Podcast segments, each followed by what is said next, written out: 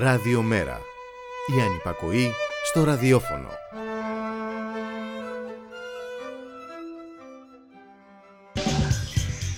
Μεταβάσεις. Η εκπομπή κίνησης ιδεών του Κέντρου Μετακαπιταλιστικού Πολιτισμού.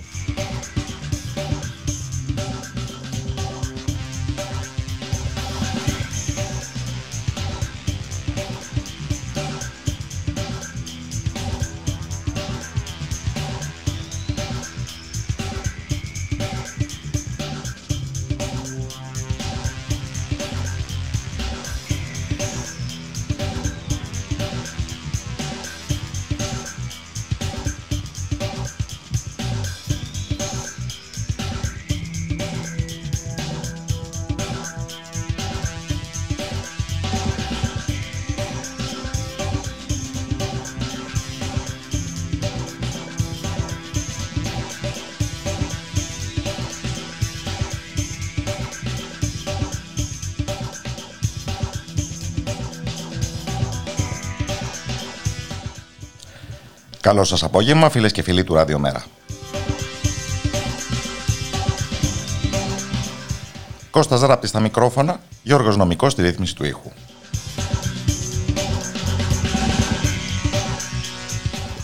Όπως κάθε Τετάρτη, από τις 4 μέχρι τις 5.30 το απόγευμα, για την εκπομπή κίνησης ιδεών του Κέντρου Μετακαπιταλιστικού Πολιτισμού Μεταβάσεις.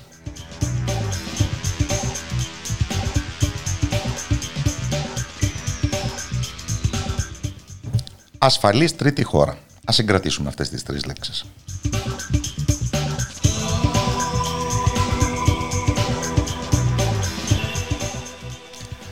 Ασφαλής τρίτη χώρα είναι σύμφωνα με πρόσφατη κοινή υπουργική απόφαση της κυβέρνησής μας, πρωτοστατούντος του κυρίου Νότι Μηταράκη, η γειτονική Τουρκία.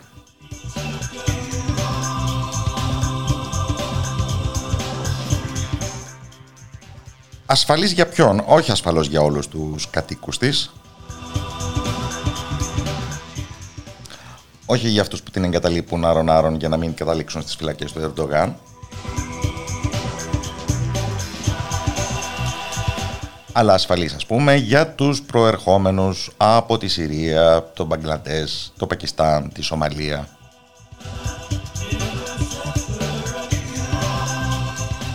Το Αφγανιστάν, το Ιράκ.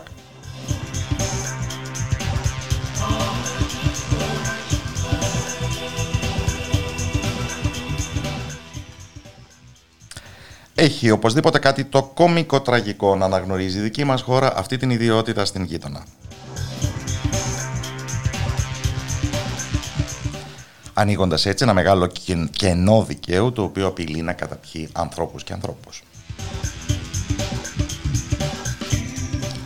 Με την προσδοκία ότι τι, οι ήδη ευρισκόμενοι στη χώρα μας θα θεωρηθούν εξορισμού μη υποκείμενοι καν προς εξέταση για το καθεστώς του πρόσφυγα. Και θα περαμείνουν λοιπόν πού; Σε κέντρα κατεφημισμών υποδοχής όλο και πιο κλειστά.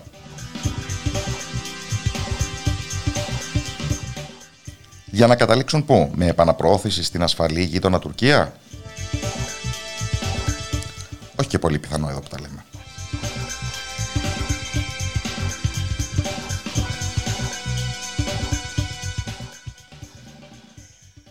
Αλλά είναι κάτι άλλο που διεκδικεί η Τουρκία του Ταγί Περντογάν από την αναγνώριση ακριβώς του ρόλου της ως κυματοθράφστη ανθρώπων για λογαριασμό της Ευρωπαϊκής Ένωσης με το αζημίωτο.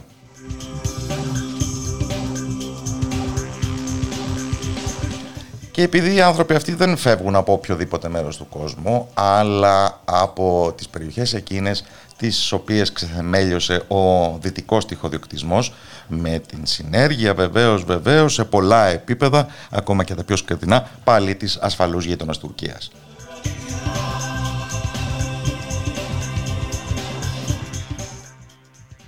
Κάπως σαν την Αμερικανίδα αντιπρόεδρο και όλοι όπως τη θεωρούν πρόεδρο εν αναμονή Κάμαλα Χάρης. η οποία στην κεντρασιατική της περιοδία τόνιζε στους κατοίκους χωρών σαν την Γουατεμάλα ότι αν προτίθενται να κάνουν το επικίνδυνο ταξίδι μέχρι τα σύνορα του Μεξικού με την Αμερική να το ξανασκεφτούν και να μην το κάνουν. Μην έρθετε, μην έρθετε ήταν το μήνυμά της.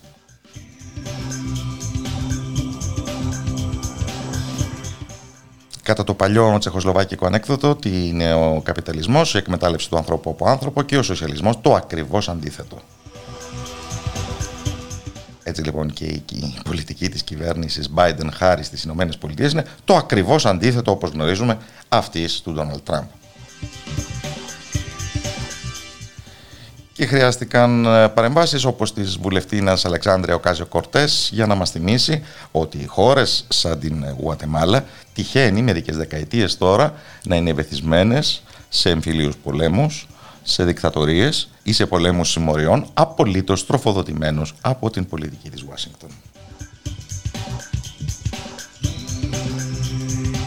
Να, όπως συμβαίνει και ανατολικότερα των δικών μας συνόρων.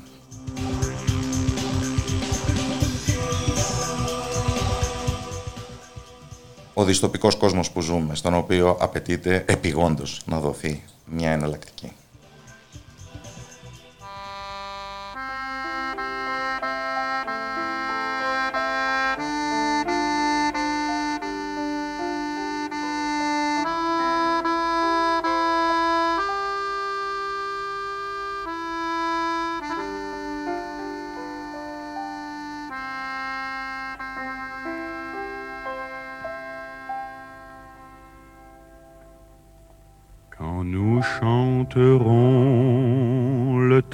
Des cerises et guerre signal et merle moqueur seront tous en fête.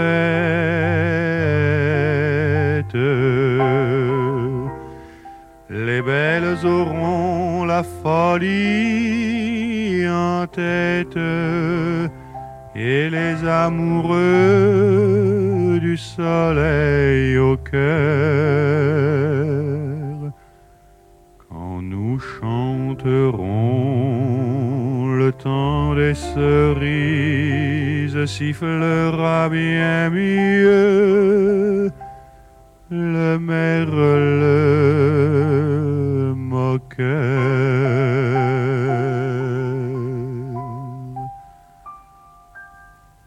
il est bien court temps des cerises où l'on s'en va de cueillir en rêvant des pendants d'oreilles.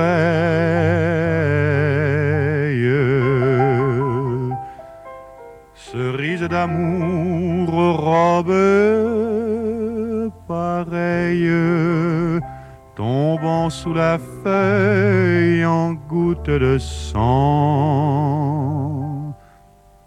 Mais il est bien court le temps des cerises pendant de corail qu'en cueillant rêvant.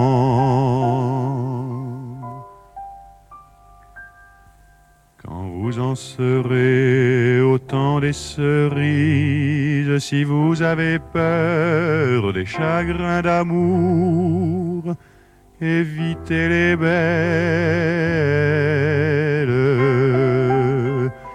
Moi qui ne crains pas les peines cruelles, je ne vivrai point sans souffrir un jour.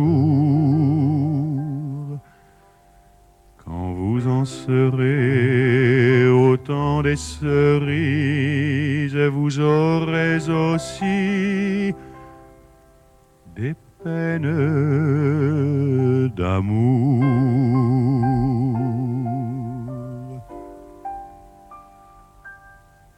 J'aimerais toujours le temps des cerises, c'est de ce temps-là que je garde au cœur une plaie ouverte.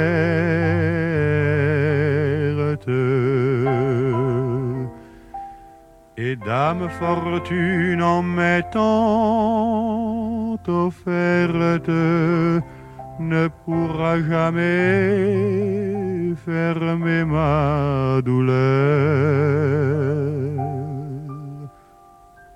J'aimerai toujours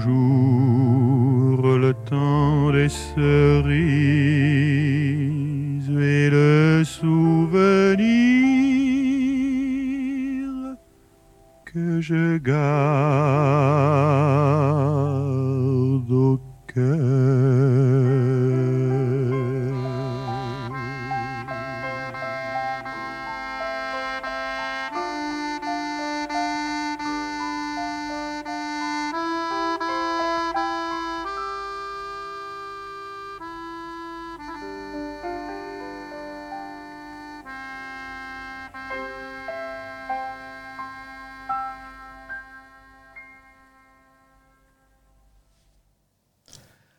Λετάν Σερίζ, ο καιρός των κερασιών, εν προκειμένου σε ερμηνεία του Ιβ Μοντάν.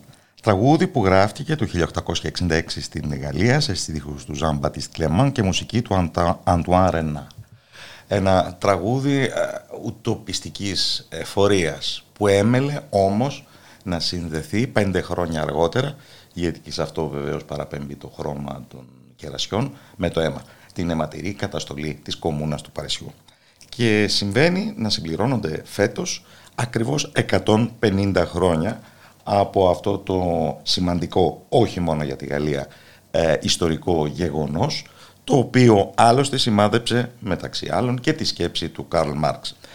Την ε, επέτειο αυτή στην εγχώρια αγορά των ιδεών, να το πούμε έτσι, δεν την θυμήθηκαν και πολύ. Προς τιμήν του όμως το ηλεκτρονικό περιοδικό Μαργινάλια της ε, αφιέρωσε το τελευταίο του τεύχος με τη συμβολή πολλών νέων κυρίως επιστημόνων που πιάνουν πολλές διαφορετικές πτυχές αυτής της εφόδου προς τον ουρανό στον αστερισμό της οποίας από αρκετές απόψεις ακόμα και σήμερα νομίζω ότι βρισκόμαστε. Θα ήθελα λοιπόν να μιλήσουμε για αυτό το αφιέρωμα με την Δήμητρα Λιφεράκη από την συντακτική ομάδα ε, του Μαργινάλια την ε, κυρία Λιφεράκη, η οποία διδάσκει νέα ελληνικά και συντονίζει τμήματα ανάγνωσης του Μάρξ στο Ίδρυμα Ρόζα Λούξεμπουργκ στο Βερολίνο. Καλό απόγευμα από το Ραδιομέρα. Καλό απόγευμα κύριε Ράπτη. Ακούγομαι καλά; Μια χαρά, καθαρότατα. Και θέλω ευθύς αμέσως να ρωτήσω τι σας παρακίνησε να εκπονήσετε ένα τέτοιο αφιέρωμα, τι είδους άνθρωποι και μέσα από ποια διαδικασία; Ωραία. Ε, για να ξεκινήσω, ε, σε ένα πρώτο επίπεδο, θα έλεγα έτσι κάπως αυτόρμητα ότι ζούμε ακόμα στον καπιταλισμό. Ε, και αυτό σημαίνει πρακτικά ότι τα δομικά χαρακτηριστικά της κοινωνίας που παρήγαγε τον καιρό της κομμούνας, εκμετάλλευση και καταπίεση και οδηγούσε τότε τους κομμουνάρους σε πολιτική δράση, αποτελούν ε, παρά τις επιμέρους αλλαγές, ε, χαρακτηριστικά και της δικής μας κοινωνίας. Ε, η αναπαραγωγή της μεγάλης πλειοψηφίας εξακολουθεί να εξαρτάται από τη μισθωτή εργασία. Οι καπιταλιστικές κρίσεις εξακολουθούν να παράγουν φτώχεια για τους πολλούς, κρατική καταστολή και πόλεμο. Όλα αυτά αποτελούν βέβαια σημεία τομής του τότε με το σήμερα. Ε, τώρα σε ένα δεύτερο και πιο συγκεκριμένο η κομμούνα νομίζω απασχολεί Μας απασχολεί και μας εμπνέει γιατί κατόρθωσε στους δύο και κάτι μήνες ζωής της να υλοποιήσει το όραμα μιας συγκεκριμένης ουτοπίας, για να χρησιμοποιήσουμε και έναν όρο του Μαρκούζε, ή ενός εφικτού κομμουνισμού, όπως γράφει χαρακτηριστικά ο Μάρξ, σχολιάζοντας τα γεγονότα της κομμούνας στο έργο του Ο Εμφύλιος Πόλεμος στη Γαλλία. Ήταν το ε, μη κράτος ενός αυτοοργανωμένου και πολύ ένοπλου λαού. Ακριβώς. Και θα ήθελα να αναφέρω και ένα σημείο από το κείμενο του Μαρτσέλο Μούστο, το οποίο συμπεριλάβαμε στο αφιέρωμα ε, και μετέφρασε ο Ηρακλής Οικονόμους στα ελληνικά. Πρόκειται για ένα κείμενο που κυκλοφόρησε αρχικά στο περιοδικό Τζάκομπιν. Ε, εκεί μας εξηγεί ο Μούστο ότι η Κομμούνα πέτυχε τον εκδημοκρατισμό της πολιτικής ζωής ε, κατόρθωσε κύμα προοδευτικών κοινωνικών μεταρρυθμίσεων, μέτρα όπως η μείωση του εργάσιμου χρόνου, πρόσβαση στην εκπαίδευση για όλους, χωρισμό κράτους εκκλησίας, απαγόρευση των χρηματικών ποινών ε, και σειρά άλλων μέτρων. Νομίζω ο Στάθης Κουβελάκης ε, θα αναφερθεί ε, πιο συγκεκριμένα σε, σε, όψεις αυτών των μέτρων. Πράγματι θα είναι ο επόμενος φιλοξενούμενός μας στην εκπομπή. Αλλά μιλήστε μου λίγο για τις διαργασίες που οδήγησαν στην εκπόνηση αυτού του αφιερώματος. λοιπόν, το αφιέρωμα προτάθηκε κατά τα μέσα Μαρτίου, δηλαδή όχι πολύ καιρό πριν, πριν δυόμισι μήνες, από μέλος της ε, κοινότητας ε, των Μαργκινάλια. Η κοινότητα των Μαργκινάλια αποτελεί ε, μια ευρία ομάδα ανθρώπων ε, πέραν της ε, στενής τακτικής ομάδας του περιοδικού. Ε, υπήρξε λοιπόν η ιδέα για ένα αφιέρωμα στην Κομούνα. Ε, υπήρξαν απευθείας ε, θετικές αντιδράσεις και διαθεσιμότητες για ε, συνειδητοποίηση και συγγραφή κειμένων, ανάληψη επιμελιών. Ε, η Τέση Δελιγιάννη ανέλαβε την φωτογραφική επιμέλεια του αφιερώματος και ε, με σταδιακά βήματα, δύο συναντήσεις ε, διαδικτυακές ε, μεταξύ των μελών της κοινότητας. Ε, καταφέραμε στις 28 Μαΐου να έχουμε ένα αφιέρωμα 18 κειμένων που πραγματεύεται διαφορετικές όψεις της κομμούνας. Τι είναι 28 Μαΐου, θυμίστε μας;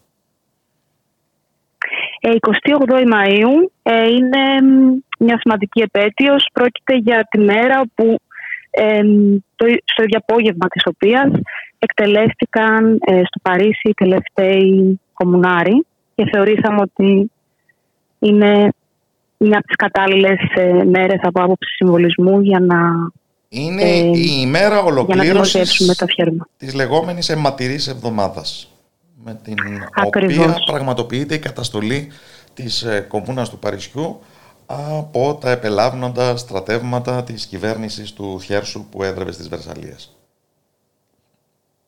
Ακριβώς. Ε, και ε, βεβαίως τα ίχνη ε, αυτής της αιματηρής καταστολής υπάρχουν λίγο πολύ ε, στο ανατολικό ιδίως Παρίσι, όπου και αυτή ολοκληρώθηκε. Θυμίζω τον ε, τείχο των κομμουνάρων στο νεκροταφείο Περλασέζ. Ε, τι περιμένετε από την ε, ε, ελληνική δημόσια συζήτηση με την κατάθεση αυτού του αφιερώματος;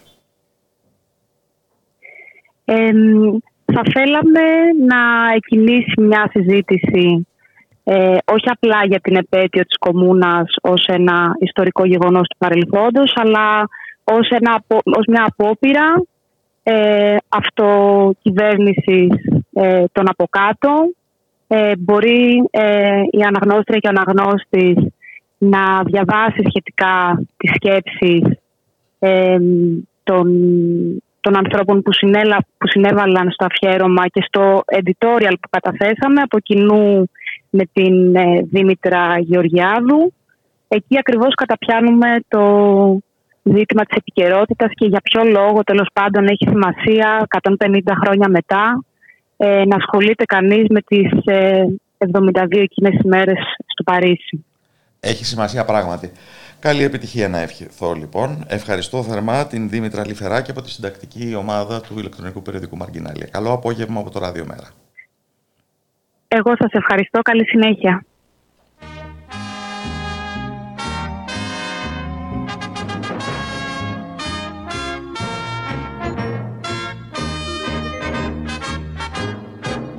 français ne soyons plus esclaves sous le drapeau rallions-nous sous nos pas brisons les entraves 89 réveillez-vous 89 réveillez-vous frappons du dernier anathème ceux qui par un stupide orgueil ont ouvert le sombre cercueil de nos frères morts et sans emblème. Chantons la liberté, défendons la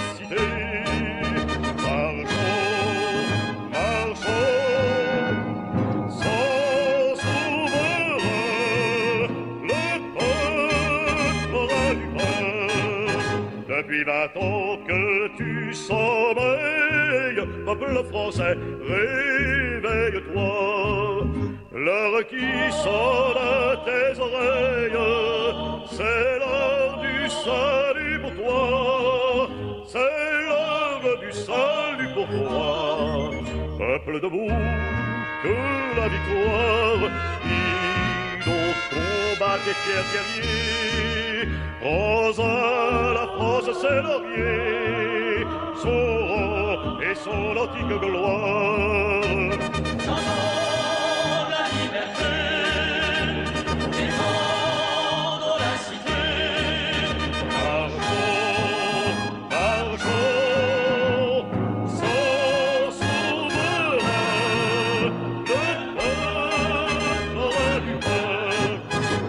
N'exaltez plus vos lois nouvelles, le peuple est sourd à vos accents.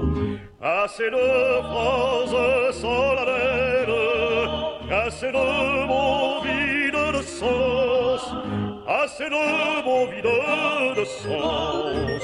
Français la plus belle victoire, c'est la conquête de tes droits.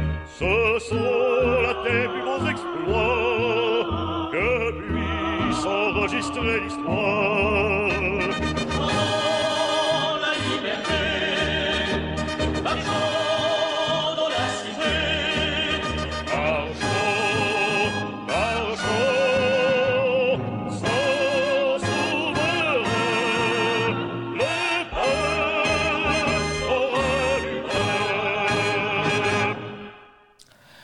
Μασαλιώτης δεν υπάρχει μόνο στην εκδοχή που συνήθως ξέρετε και χρονολογείται από τα χρόνια της Γαλλικής Επανάστασης, αποτελώντας μέχρι σήμερα τον Εθνικό Ύμνο της Γαλλίας. Υπάρχει και στην εκδοχή που μόλις ακούσαμε, αυτή την μετάπλασή της που προέκυψε από τις ημέρες της Παρισινής Κομμούνας. Μια μετάπλαση του ύμνου όπου στο ρεφρέν ανακαλύπτουμε ε, εντυπωσιασμένοι το σουβερέν να κάνει ρήμα με το παν. Πώς δηλαδή χωρίς ηγεμόνα ο λαός θα έχει πια ψωμί. Και μοιάζει σαν και με αυτόν τον τρόπο να εικονογραφείται μια ιστορική πορεία που οδηγεί τα ρεπουμπλικανικά ιδεώδη της Γαλλικής Επανάστασης στο όριό τους. Εκεί που θα πρέπει να αναμετρηθούν και με την ανέρεση της πολιτικής ως μιας διακριτής ε, σφαίρας εντός του κράτους και με το λεγόμενο κοινωνικό ζήτημα. Κατεξοχήν τα ερωτήματα της ιδιοκτησίας.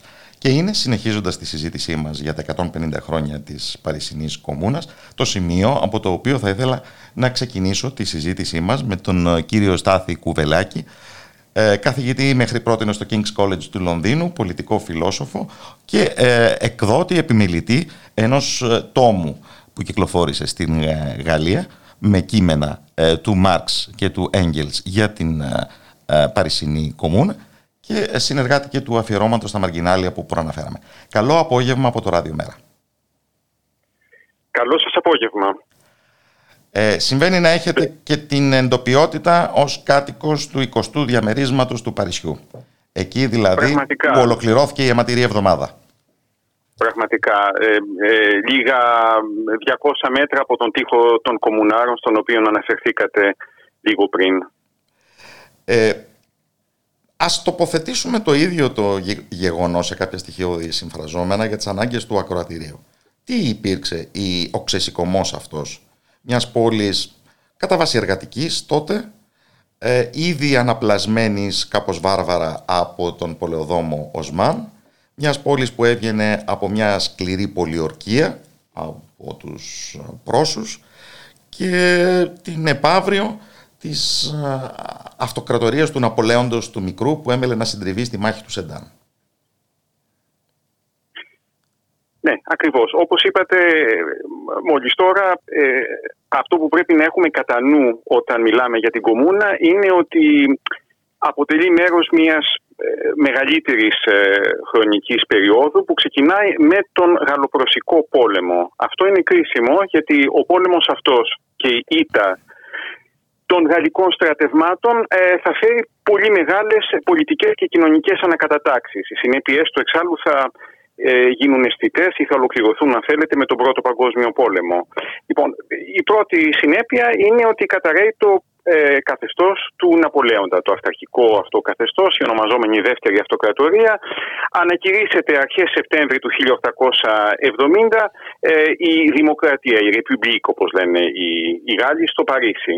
Στην ουσία όμως το ζήτημα του καθεστώτος ε, θα παραμείνει σε εκκρεμότητα και αυτό για αρκετά ακόμη χρόνια και τούτο γιατί η εθνοσυνέλευση που θα προκύψει από τις εκλογές που θα γίνουν τον αρχές Φλεβάρι του 1871 θα δώσουν μια ευρεία πλειοψηφία σε μοναρχικούς και βοναπαρτιστές. Και στην ουσία μέχρι τα μέσα της δεκαετίας του 1870 το ζήτημα της φύσης του καθεστώτος δεν θα έχει απόλυτα ξεκαθαριστεί, αν και τυπικά ε, ε, παραμένει εν ισχύι η ανακήρυξη της δημοκρατίας της République του Σεπτέμβρη του 1870. Αυτό που συμβαίνει όμως είναι ότι τα προσικά στρατεύματα καταλαμβάνουν ένα πολύ μεγάλο τμήμα της γαλλικής επικράτειας, γύρω στο 1 τρίτο περίπου, και φτάνουν στα περίχωρα του Παρισιού ήδη το Σεπτέμβρη. Αρχίζει λοιπόν η πολιορκία του Παρισιού στην οποία αναφερθήκατε, που θα κλιμακωθεί. Με στερήσεις και πείνα μέχρι το Γενάρη. Ακριβώς, ακριβώς, ακριβώς. Ε, αυτό το οποίο θα συμβεί λοιπόν μέσα στο Παρίσι αλλά και σε άλλες πόλεις της Γαλλίας είναι ότι ο λαός, κυρίως τα λαϊκά, τα εργαζόμενα στρώματα του Παρισιού, θα αρχίσουν να προσάπτουν σε αυτή την προσωρινή δημοκρατική κυβέρνηση που προέκυψε από τον ε, Σεπτέμβρη, η κυβέρνηση της Εθνικής Άμυνας, όπου δέχεται, ε, να μην παίρνει στα σοβαρά την υπόθεση της άμυνας ακριβώς της χώρας έναντι των προσικών στρατευμάτων. Και ε, ζητούν έκτακτα μέτρα, ε, τα οποία εμπνέονται από τα προηγούμενα της Γαλλικής Επανάστασης, που είχε βρεθεί πραγματικά σε μια παρόμοια δεινή θέση, με εχθρικά στρατεύματα να έχουν καταλάβει μεγάλο τμήμα της Γαλλίας τότε και με μια λαϊκή εκεί πανστρατιά ε, κατάφεραν να, να αποκρουστούν. Ε, αυτό που συμβαίνει όμως τότε και αυτό είναι νομίζω πάρα πολύ, ε, ένα πάρα πολύ κρίσιμο δίδαγμα είναι ότι ε, αυτό που κυρίως φοβούνταν οι ανώτερες τάξεις γιατί αυτές παρέμεναν, αυτές εκπροσωπούνταν μέσα από αυτή την προσωρινή κυβέρνηση ήταν τον ένοπλο λαό. και όταν λέμε ένοπλος λαός δεν εννοούμε μόνο Βέβαια τα στρατεύματα τα οποία είναι πολύ εξάλλου ένα μέρος τους είχε εχμαλωτιστεί από τους πρόσους εννοούμε κυρίως ότι με το σύστημα άμυνας που υπήρχε τότε στη Γαλλία στο Παρίσι και στις ε, μεγάλες πόλεις ε, είχε σχηματιστεί από την αρχή του πολέμου, είχε επανασυσταθεί για την ακρίβεια, μία εθνοθουρά η οποία ήταν πολύ δημοκρατική στην κοινωνική της σύνθεση. Δηλαδή ήταν όσοι ενήλικες μεταξύ 20 και 60 δεν υπηρετούσαν, δεν ήταν ενταγμένοι στον τακτικό στρατό ας πούμε, ε, έπαιρναν όπλο και ένα μισθό πενιχρό μεν, αλλά κρίσιμο σε συνθήκες στερήσεων και πείνας ε, και είχαν καθήκον να υπερασπιστούν την πόλη τους. Ε, και αυτό που φοβήθηκαν λοιπόν τότε οι Γάλλοι, το επιτελείο το γαλλικό, ήταν ακριβώς τους ένοπλους Παριζιάνους και τους κατοίκους των μεγάλων πόλεων που ήξεραν πολύ καλά ότι εμπνέονται ε, όχι απλά από δημοκρατικά αλλά από ριζοσπαστικά δημοκρατικά και σοσιαλιστικά ιδεώδη. Ε, ο Μπαζέν λοιπόν ένας από τους μεγάλους αρχιστράτηγους του Ναπολέοντα παραδίνεται στο Μέτς ε, τον Οκτώβριο, ε, δικαιολογώντας εν πωλής ότι προτιμάει να παραδοθεί στους πρόσφυγε παρά να πάρει το ρίσκο μιας ένοπλης εξέγερση πληδίων, ε, ειδικά στο Παρίσι. Άρα αυτό έχουμε ένα βασικό χαρακτηριστικό ότι οι ανώτερες τάξεις της Γαλλίας προτιμούν και θα προτιμήσουν γιατί με αυτούς τους όρους θα υπογραφεί πρώτα η ανακοχή και κατόπιν η συνθήκη ειρήνης της, ε, της Γαλλίας. Θα προτιμήσουν λοιπόν να παραδοθούν στους πρόσφυγες, να χάσουν τμήμα του εθνικού εδάφους την Ολσατία την, ε, και την Λορένη να πληρώσουν μια υπέρογγη αποζημίωση ε, και να δημιουργήσουν ένα πολύ μεγάλο δημόσιο χρέος, μήπως μας θυμίζουν τίποτε άραγε όλα ε, απέναντι στην Ρωσία, παρά να πάρουν το ρίσκο μιας ε, κοινωνικής ανατροπής, δηλαδή το φάντασμα που είχε ειδικά το 1848 πρώτο εμφανιστεί ε, μιας εργατικής κοινωνικής επανάστασης στο Παρίσι που είχε συντριβεί τότε να ξαναγεννηθεί και πάλι. Αυτό όμως ακριβώς θα συμβεί ε, και θα συμβεί ως αντίδραση ε, του Παρισινού λαού απέναντι στην ταπεινωτική ανακοχή που υπογράφεται ε, τέλη Γενάρη από την Εθνοφορά η οποία παίρνει την πρωτοβουλία να συγκροτηθεί σε αυτόνομο αυτοτελές και αυτοοργανωμένο σώμα. Εξού και η δηλαδή, ονομασία ομόσπονδη. Ακριβώς, ακριβώς. Η, η εθνοφορά είναι μια λαϊκή πολιτοφυλακή, για να το πω έτσι λίγο αναχρονιστικά, αλλά πιστεύω δόκιμα. Ε, η εθνοφορά είναι ένα είδος Σοβιέτ, Σοβιέτ στρατιωτών. Δηλαδή, ε, ε, επικεφαλής του, ο επικεφαλής του κάθε τάγματος εκλέγεται και το επιτελείο της Γενικής ε, Εθνοφοράς ε, εκλέγεται και με δικαίωμα ανάκλησης. Και το κάθε τάγμα αναφορά έχει αναφορά σε συγκεκριμένο διαμέρισμα του παρουσιού στο καθένα από τα 20. Ακριβώς. Για την ακρίβεια σε συγκεκριμένη γειτονιά. Δηλαδή, ο κόσμος γνωρίζεται μεταξύ του. Έχουμε, είναι πολύ εντυπωσιακό. Δηλαδή, η δουλειά που έχουν κάνει ιστορικοί με βάση αρχεία και τέτοια, μας επιτρέπουν να δούμε ότι το κάθε τάγμα ήταν γείτονες, άνθρωποι που είχαν μεταξύ τους μια άμεση αλληλογνωριμία, κάτι το οποίο βεβαίως διευκόλυνε ε, την αυτοοργάνωση και ε, διευκόλυνε και την επικράτηση μέσα στην εθνοφορά, που αρχικά βέβαια δεν είχε μένα, μέσα μόνο εργατικά και λαϊκά στρώματα, είχε και μεσοαστικά και αστικά στρώματα. Αυτά όμως ήταν μια μειοψηφία και πολύ σύντομα εξουδετερώθηκαν. Η Εθνοφορά λοιπόν δημιουργεί μιας συνθήκη διαδικής εξουσίας στο Παρίσι από τις αρχές του, του Φλεβάρι. Η κυβέρνηση που προέκυψε ε, από τις ε, εκλογές στις οποίες αναφέρθηκα πριν, με επικεφαλής τον Αδόλφο Φιέρσο. Αυτόν ο οποίος ε, συμβιβάζει τις διαφορετικές μερίδες Ορλεανιστών, Βοναπαρτιστών και ούτω καθεξής. Ακριβώς. Ακριβώς. Μοναχικός ο ίδιος, έτσι. Μοναχικός με τη δυναστεία των, των Ορλεανιστών. Ε, όπου αναφερθήκατε, είχε μια ευρεία κυβέρνηση, στην οποία υπήρχαν και μετριοπαθείς ρεπουμπλικάνοι και πολύ πιο αντιδραστικά στοιχεία βεβαίως. Αρχικά η Εθνοσυνέλευση εδράζει στον Μπορντό, κατόπιν ε, μετακομίζει, όχι όμως στο Παρίσι, διότι το φοβότανε, αλλά στις Βερσαλίες ένα, μια απόφαση με βαρύτατο συμβολισμό, γιατί οι Βερσαλίε βεβαίως είναι όπως ο καθένας ξέρει η παραδοσιακή έδρα της μοναρχίας. Λοιπόν, ε, αυτό βέβαια ε, ε, δημιουργεί ακόμα μεγαλύτερο θυμό ε, στους ε, Παριζιάνους που ε, αντιλαμβάνονται αυτή την κυβέρνηση ως κάτι το απόλυτα εχθρικό, κάτι το οποίο κάποια κοινωνικά μέτρα της κυβέρνησης θα επιβεβαιώσουν πανηγυρικά τον, ε, τον Φλεβάρι, όπως για παράδειγμα η απέτηση να πληρωθούν άμεσα τα χρέη των, του μικροεμπορίου εμπορίου και τα ενίκια, η εξόφληση των οποίων είχε προσωρινά ανασταλεί από την κυβέρνηση πριν από μερικούς μήνες. Λόγω των εχθροπραξιών προφανώς και τη πολιορκία του Παρισιού mm-hmm. και τη πείνα δηλαδή και των στηρίσεων που, που υπήρχαν. Ε, ε, ε, είχε πάρθει αυτό το έκτακτο μέτρο, ας πούμε, τότε.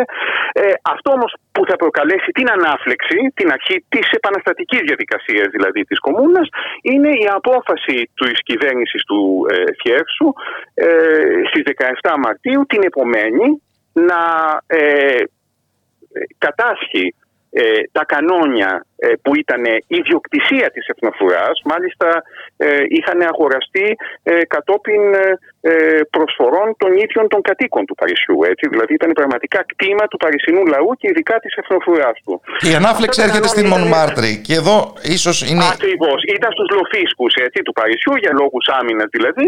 Προσπαθούν λοιπόν, στέλνει στρατό ο Κέρσος για να κατάσχει τα κανόνια στις 18 Μαρτίου. Ξεσηκώνονται οι Παριζιάνοι, πρώτη γραμμή οι γυναίκες της Μονμάρτρη μεταξύ τους και η Λουίς Μισελ, η γνωστή φιγούρα, ε, επαναστατική ε, φιγούρα.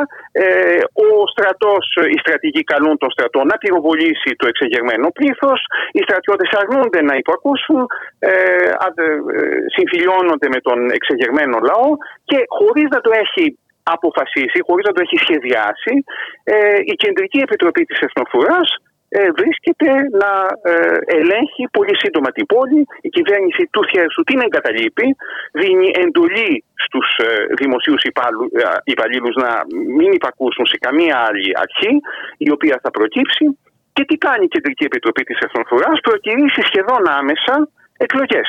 Συγκροτή αρχή λοιπόν.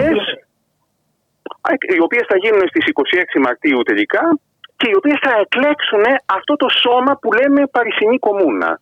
Και εδώ ικανοποιείται ένα ε, πάγιο αίτημα ε, του, γαλλικού, του, του γαλλικού και του παρισινού λαού ειδικότερα, δηλαδή το δικαίωμα της αυτοδιοίκησης και της αυτοκυβέρνησης ε, που είχε καταργηθεί από την εποχή της Γαλλικής Επανάστασης ε, όταν η πρώτη γαλλική κομμούνα είχε καταργηθεί μετά την πτώση των Ιακωβίνων το Παρίσι δεν είχε αυτοδιοικητικό όργανο γιατί όλες οι ανώτερες τάξεις και οι κυβερνήσεις και τα καθεστώτα που μεσολάβησαν φοβόντουσαν τους Παριζιάνου. Και οπότε δεν επέτρεπαν να υπάρχει απλά ένας Δήμος. Δηλαδή, εδώ πρέπει να τονίσουμε ότι ο γαλλικός όρος commune σημαίνει ταυτόχρονα κοινότητα με την έννοια του Δήμου. Έτσι, πολύ απλά. Και αυτό ισχύει ακόμα και σήμερα. Με την αυτοδιοικητική έννοια, ναι. Ναι, ακριβώς. Η, η Γαλλία υποδιαιρείται σε νομούς, επαρχίες και κομμούν, ναι. Ακριβώς. 36.000 κομμούνε, έτσι, από την εποχή της Γαλλικής Επανάστασης μέχρι και σήμερα. Έχουν γίνει κάποιες συνενώσεις, αλλά υπάρχει ακόμα αυτή η διαίρεση ε, που υπάρχει. Κομμούνο όμως σημαίνει όμως βέβαια και κοινότητα και η μία έννοια αυτοδιοίκησης με την έννοια της αυτοκυβέρνησης, ε, η οποία θα αναπτυχθεί στα πιο ριζοσπαστικά τμήματα ε, του δημοκρατικού κινήματος, ειδικά κατά τη διάρκεια του αυταρχικού καθεστώτος της δεύτερης αυτοκρατορίας και θα συνδεθεί ε, με ένα ε, σοσιαλιστικό κοινωνικό περιεχόμενο όπου η αυτοκυβέρνηση ε, των, ε, ε, των κατοίκων του λαού συνδέεται με αιτήματα αναδιοργάνωσης ευρύτερης των κοινωνικών σχέσεων, της εργασίας της, και της οικονομίας. Κάτι καινούριο λοιπόν αρχίζει και συνδέεται με τον όρο της κομμούνας. Δύο καινούρια πράγματα για την ακρίβεια. Το πρώτο, ένα όραμα πολιτικής οργάνωσης που από τον κατακόρυφο άξονα περνάμε στον οριζόντιο μια απορροπτική ε, μετατροπής όλης της χώρας σε αυτοκυβερνόμενες ε, κομμούν που θα παρτιώνονται σε ένα ανώτερο επίπεδο. Και, ακριβώς, ακριβώς. και το κοινωνικό περιεχόμενο που πήραν τα ίδια ναι. τα μέτρα διακυβέρνησης, ναι. το πούμε έτσι, ναι. της κομμούνας. Ναι, ναι, ναι. κοιτάξτε, το, το αίτημα ε, της αυτοδιοίκησης και ενός βαθμού αποκέντρωσης ε, που θα σήμαινε μία ρήξη με το εξαιρετικά συγκεντρωτικό καθεστώς που είχε καθιδρύσει ο αυταρχισμός του Ναπολέοντα ήταν ένα αίτημα το οποίο συμμερίζονταν και οι μετριοπαθείς ρεπουμπλικάνοι έτσι, ε, όπου ήταν αντιπολιτευόμενοι ας πούμε έτσι, η αντιπολίτευση της αυτού μεγαλειότητος ας πούμε του, του Ναπολέοντα. Όμως τα ριζοσπαστικά στοιχεία θέλουν να το χρησιμοποιήσουν, να το εντάξουν για την ακρίβεια σε ένα σχέδιο κοινωνικής ανατροπής. Και αυτό θα αρχίσει ε, η ε, Κομούνα να διακηρύξει, να δίνει κάποια πρώτα δείγματα. Δεν μπορούμε να πούμε βέβαια ότι μέσα σε 72 μέρες μπόρεσε να το υλοποιήσει έτσι. Έδωσε όμως κάποια ε, πολύτιμα δείγματα ε, αυτού του πράγματος με μια σειρά κοινωνικά διατάγματα ε, που πήρε, ε, πολλά από τα οποία ικανοποιούν άμεσα αιτήματα, όπως για παράδειγμα τη συνέχιση της αναστολής των ενοικίων και την ακρίβεια χάρισε όλους τα, όλα τα χρέη που υπήρχαν από ενίκεια δηλαδή. Ε, και Ειρήνα, τα θυμόμαστε όλα αυτά, ναι ε, κατήργησε το, την ε, νυχτερινή εργασία για τους αρτοποιούς, ένα πολύ μεγάλο επίσης πάγιο αίτημα του, ε, του των εργαζόμενων στο, στο, στο Παρίσι. Πήρε λοιπόν μερικά τέτοια συμβολικά μέτρα ε, κοινωνικά, πήρε δημοκρατικά μέτρα πολύ προχωρημένα, για παράδειγμα χωρισμός της Εκκλησίας και του κράτους, κάτι το οποίο θα υλοποιήσει η Τρίτη Δημοκρατία, αλλά κάποιες δεκαετίες μετά, το 1905 για την ακρίβεια. Ε, χωρισμός της Εκκλησίας και του κράτους που σήμαινε ότι η Εκκλησία πλέον ήταν εκτός σχολικού συστήματος, κάτι το οποίο επίσης θα υλοποιηθεί μόνο δεκαετίες ε, μετά από την, τρίτη, από την Τρίτη Δημοκρατία. Καθιέρωσε επίσης ισότητα μισθών σε δασκάλους και δασκάλες. Έδωσε πλήρη δικαιώματα, πλήρη κοινωνικά δικαιώματα ε, στα παιδιά είτε έγγαμων είτε μη έγγαμων ζευγαριών, κάτι το οποίο αφορούσε πολύ μεγάλο μέρος των εργαζόμενων και λαϊκών ε, στρωμάτων στο, στο Παρίσι τότε. Πήρε λοιπόν ορισμένα πολύ τολμηρά για τις τότε συνθήκες ε, κοινωνικά και δημοκρατικά μέτρα. Και έκανε και κάποιες θα... συμβολικές κινήσεις πάρα πολύ ηχηρές όπως η ανατείναξη Βέβαια. της στήλης Βαντόμ από την Βέβαια. κοινότητα των καλλιτεχνών που επικεφαλής είχε τον Γκουστάβ Κουρμπέ. Ακριβώς. Αυτή η στήλη Βαντόμ, την οποία είχε γύρει εκεί ο Ναπολέοντας για να προσδόξαν των κατακτήσεών του και που οι κομμουνάροι και γενικά δηλαδή το δημοκρατικό και σοσιαλιστικό Παρίσι θεωρούσε ως το σύμβολο του, του μιλιταρισμού και του πολέμου. Έτσι. Και εδώ είναι ένα κρίσιμο στοιχείο. Δηλαδή πρέπει να καταλάβουμε ότι η κομμούνα εμφορείται ταυτόχρονα από ένα, έναν έντονο πατριωτισμό. Είναι μια αντίδραση ε, στη συνθηκολόγηση ε, της γαλλικής ανώτερης τάξης απέναντι στην, ε, στην Ρωσία. Ταυτόχρονα όμως είναι και βαθύτατα διεθνιστική. Ε, επικεφαλής των στρατευμάτων της βάζει Πολωνούς δημοκράτες επαναστάτες ε, στρατιωτικούς, ε, οι οποίοι ήταν πολιτικοί πρόσφυγες ε, τότε στην ε, Γαλλία, ε, μέλος της ε, κομμούνας με πολύ αυξημένες αρμοδιότητες είναι ένας Ούγγρος εργάτης, ο Λεό Φρανκέλ, ο οποίος θα είναι υπεύθυνος για τα θέματα εργασίας και ανταλλαγών, κάτι σαν υπουργός εργασίας ας πούμε για τις κομμούνας και αυτός που ήταν και στενός συνεργάτης του, του Μάρξ ε, θα σχεδιάσει ε, μία, ένα, ένα, ένα πρόγραμμα ε, κατάσχεσης των ε, παραγωγικών μονάδων που είχαν εγκαταλειφθεί από τους εργοδότες τους σε πολύ μεγάλο βαθμό γιατί είχαν διαφύγει από το Παρίσι και καταφύγει στις Βερσαλίες οι περισσότεροι. Και ε, κατάσχεση λοιπόν αυτών των παραγωγικών μονάδων και ε, οι οποίες θα ερήνονται, θα μεταβιβάζονται σε συνεταιριστικές οργανώσεις κάτω από τον έλεγχο των συνδικάτων. Αφού μιλάμε λοιπόν για διεθνισμό, νομίζω ότι είναι η καταλληλότερη στιγμή για να κάνουμε ένα μουσικό διάλειμμα, αυτό που χρειάζεται εν προκειμένου.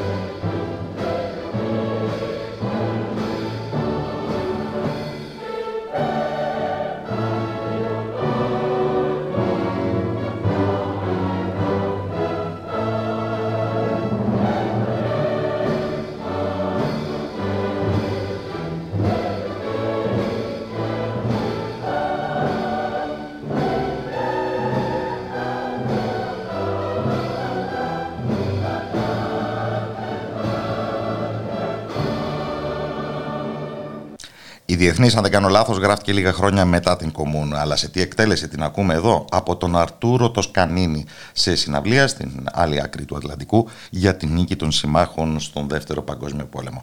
Επανερχόμαστε λοιπόν στην πολύ ενδιαφέρουσα συζήτησή μας με τον Στάθη Κουβελάκη για τα 150 χρόνια της Κομούνας, της οποίας το ιστορικό ε, περίγραμμα μας έδωσε όσο το επιτρέπει ο ραδιοφωνικός ε, χρόνος.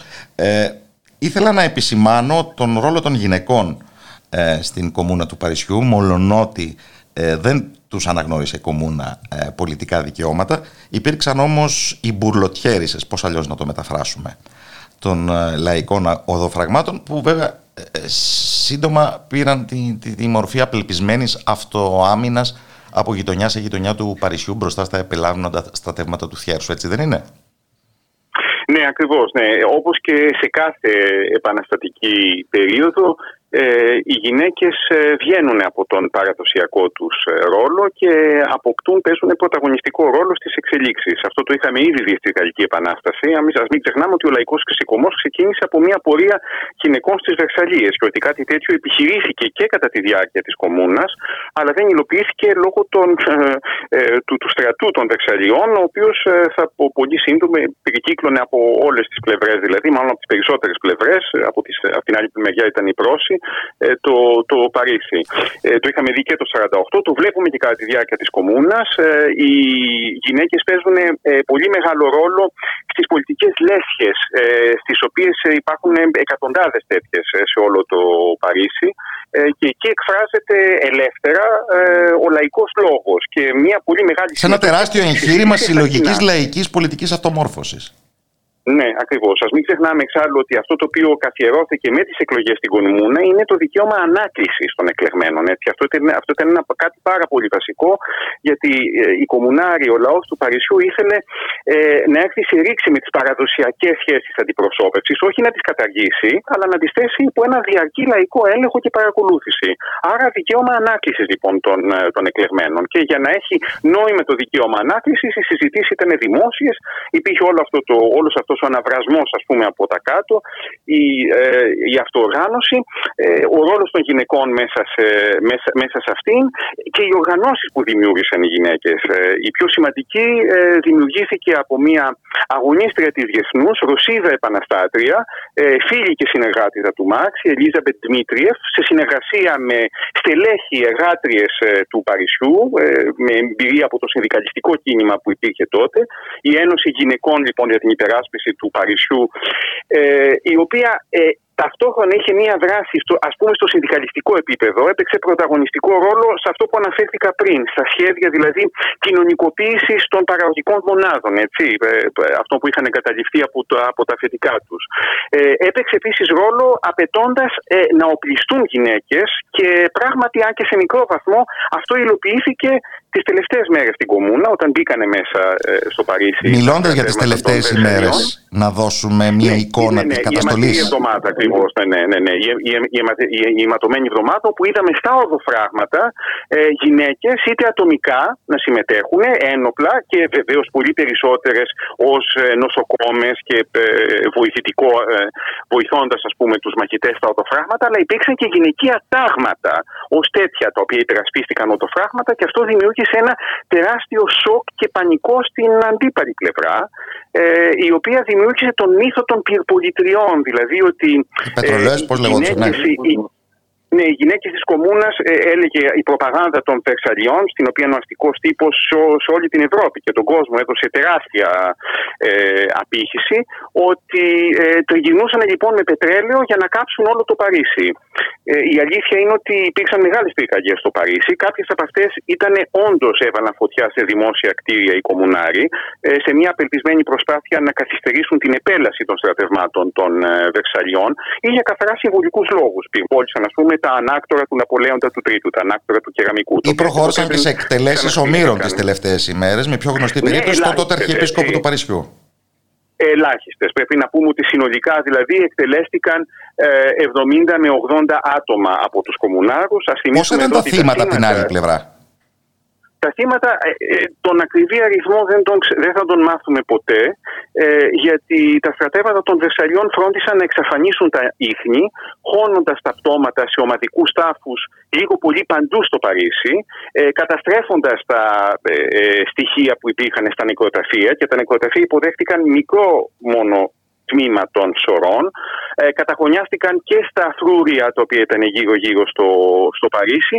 Μια ρεαλιστική εκτίμηση είναι 30.000. Είναι αλήθεια ότι και σήμερα κατά την εκτέλεση έργων στο Παρίσι μπορεί να πέσουν τα συνεργεία πάνω σε τάφους κομμουνάρων; Ναι, ναι. Εδώ στη γειτονιά μου πριν από ορισμένα χρόνια, όταν έκαναν για να βάλουν τις οπτικές ίνε ε, ξανά έγιναν, έγιναν έργα, έπεσαν σε ε, ομαδικούς τάφου και στους οποίους ομαδικούς τάφου βρέθηκαν και ε, πτώματα εφήβων, έτσι, ανήλικων δηλαδή, ε, φυσικά γυναικών, ε, ηλικιωμένων, ε, οι οποίοι αποτελειώνονταν μάλιστα επειδή δεν είχαν πια σφαίρες. Ήταν τέτοια έκταση η σφαγή των Βεξαλιέρων που τα, οι, οι στρατιώτες δεν είχαν πια σφαίρες για να, για, για να εκτελέσουν, οπότε ε, τους εκτελούσαν είτε, είτε περνώντας από πάνω με άλογα, είτε λιώνοντας τα κράνη με, το, με, τα, με τα όπλα, με τον, με τον υποκόπανο των όπλων. Και αναρωτιέμαι, είναι αυτή η τελευταία μου ερώτηση, το σημερινό Παρίσι που κάθεται πάνω σε τέτοιους τάφους, πώς μεταβολίζει αυτό το γεγονός της ιστορίας του;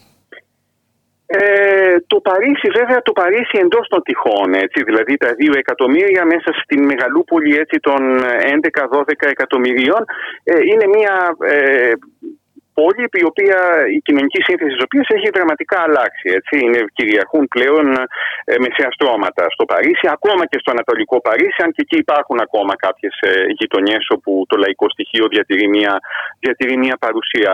Ενδιαφέρον πάντως έχει ότι για τα 150 χρόνια της ε, Κομούνα ε, δημιουργήθηκε, ε, υπήρξε ξανά πορεία ε, την τελευταία μέρα, 29 Μαου για την ακρίβεια. Αυτή παραδοσιακά γίνεται κάθε χρόνο, ανάλογα βέβαια με τις ημερομηνίες της επαιτίους, ας πούμε, μαζεύει λιγότερο ή περισσότερο. Φέτος όμως μάζεψε σχεδόν 20.000 ε, άτομα, καθόλου αμεληταίο δηλαδή, καθόλου αμεληταίος αριθμός.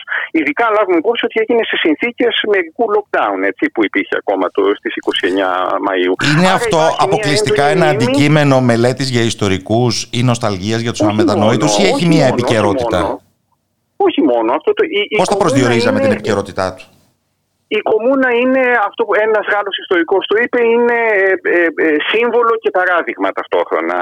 Είναι ένα γεγονός γύρω από το οποίο όλη η αριστερά, όλες οι τάσεις του εργατικού κινήματος, όλες οι τάσεις που πρεσβεύουν μια ριζική ανατροπή, αναφέρονται ως ε, ένα σημείο εκκίνησης. Γιατί ήταν η πρώτη φορά που ο ένοπλος λαός του Παρισιού όχι απλά ξεσηκώθηκε, αλλά κατέλαβε την εξουσία έστω στα όρη, μέσα στα όρια αυτής της πόλης και την άσκησε για 72 μέρες ε, δίνοντας ε, ε, σάρκα και οστά, στο αρχικά δηλαδή, σε ένα πραγματικά όραμα μιας διαφορετικής κοινωνίας, μιας ε, ε, κοινωνικής ανατροπής και κοινωνικής απελευθέρωσης. Πάντως ο τωρινός πρόεδρος της Γαλλίας αναγνωρίζει στους Βερσαλιέρους την πολιτική καταγωγή του, μου φαίνεται.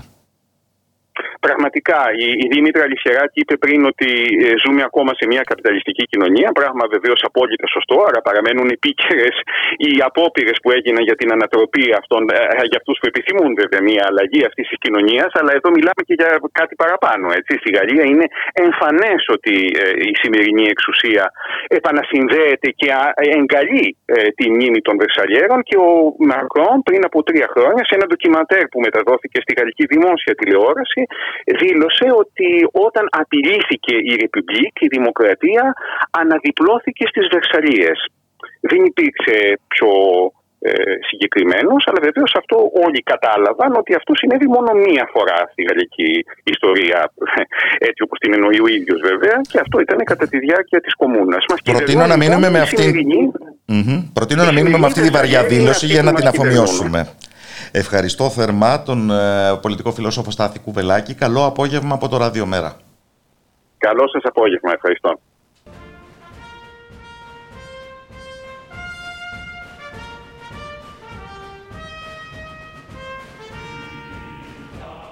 Και ο Ρότζερ Βότερς εμπνεύστηκε από την κομμούνα στην όπερα του Σάιρα.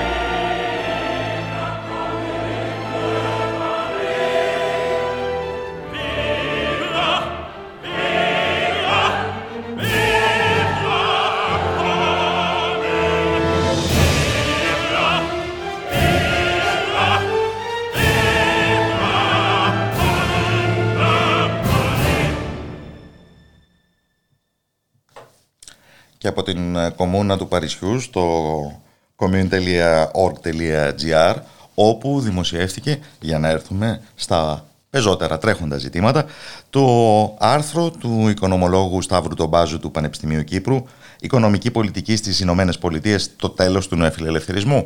Να ένα ερώτημα που αξίζει να μας απασχολήσει αυτόν τον ε, καιρό που τόσα λέγονται για τα οικονομικά μέτρα της κυβέρνησης Biden.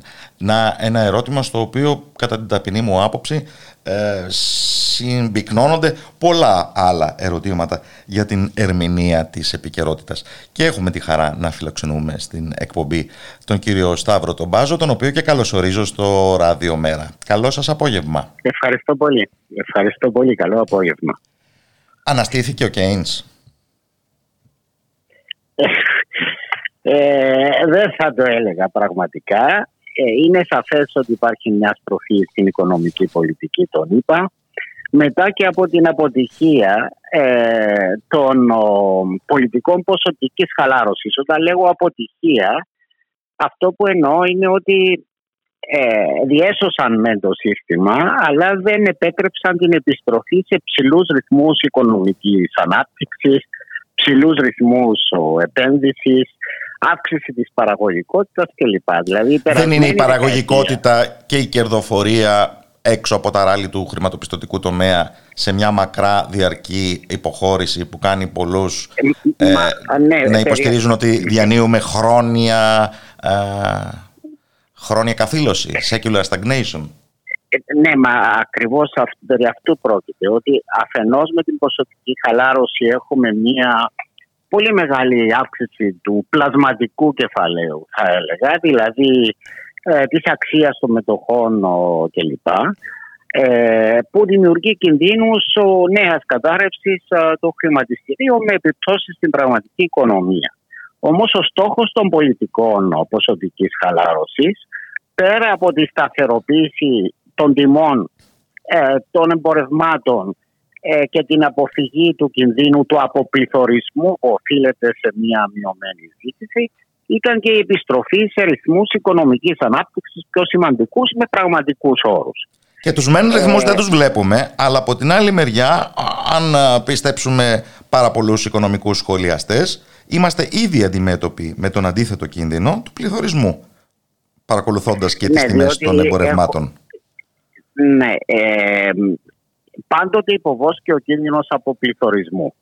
Γιατί υποβόσκει ο κίνδυνος αποπληθωρισμού, διότι τα τελευταία 40 χρόνια, δηλαδή από τις αρχές του 1980, ανακάπτει το ποσοστό κέρδους εις βάρος του μισθού. Δηλαδή αυξάνονται τα κέρδη, αλλά οι μισθοί αυξάνονται με αργότερο ρυθμό από την παραγωγικότητα. Και αυτό δημιουργεί ένα αποπληθωριστικό υπόβαθρο. Ε, βέβαια, ε, την περασμένη δεκαετία ε, οι κεντρικές τράπεζες έριξαν στην οικονομία τεράστια ποσά. Μιλούμε για ε, ποσά της τάξης των 19 τρισεκατομμυρίων δολαρίων και μιλώ μόνο για τις τρεις μεγάλες, δηλαδή για τη Federal Reserve, την Ευρωπαϊκή Κεντρική Τράπεζα και την Τράπεζα της Ιαπωνίας. Ε, και τώρα μέσα στον κορονοϊό ε, η ποσοτική χαλάρωση πήρε νέες μεγάλες διαστάσεις. Συνεπώς, συγκυριακά, ναι, μπορεί να ανησυχούν για την ε, αύξηση των τιμών. Η πραγματικότητα όμως είναι ότι η ποσοτική χαλάρωση ε, ήταν μια πολιτική που εφαρμόστηκε για μια δεκαετία, δημιούργησε μια σειρά από παρενέργειες ε, περιλαμβανομένης της έξαρσης στι τιμές ε, ε, στις αξίες των μετοχών και συνεπώς τον κίνδυνο νέας κατάρρευσης στο χρηματιστήριο χωρίς ωστόσο να επιστρέψουμε σε ικανοποιητικούς ρυθμούς. Και στην αγορά στέγης δημιούργησε κοινωνικά εκρηκτικές καταστάσεις. Και στην αγορά, και στην αγορά βεβαίως και στην αγορά στέγη, διότι ε, αυτό που κάνει η ποσοτική χαλάρωση είναι ουσιαστικά να μειώνει τα επιτόκια του δημόσιου δανεισμού, πράγμα το οποίο είναι καλό. Ε, όμως τα επιτόκια δημόσιου δανεισμού έχουν επιπτώσεις και στα επιτόκια ε, για, τα, ε, για τα στεγαστικά, το στεγαστικό δανείο. Συνεπώς και εκεί σε κάποιες περιοχές υπήρξε μια νέα φούσκα ε, στα ακίνητα, κυρίως σε μεγάλες πόλεις, ε, πολύ δημοφιλείς ε, κλπ. του αναπτυγμένου κόσμου. Ε, ο Πάιτεν αντιλαμβάνεται αυτό το πρόβλημα.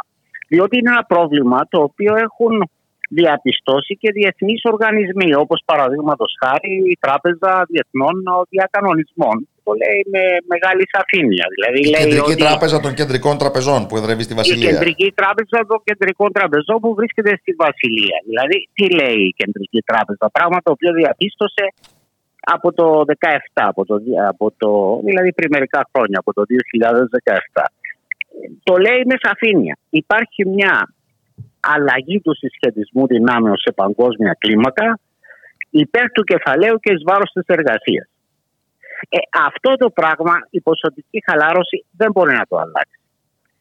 Και το γεγονός ότι υπάρχει μια κοινωνική ματέωση η οποία συσσωρεύεται επί δεκαετίες έχει και πολιτικές επιπτώσεις. Και μια από αυτές τις πολιτικές επιπτώσεις είναι ότι ε, είχαμε το φαινόμενο Τραμπ. Ένα φαινόμενο το οποίο η άρχουσα τάξη τον είπα δεν μπορεί να ανεχτεί μακροπρόθεσμα.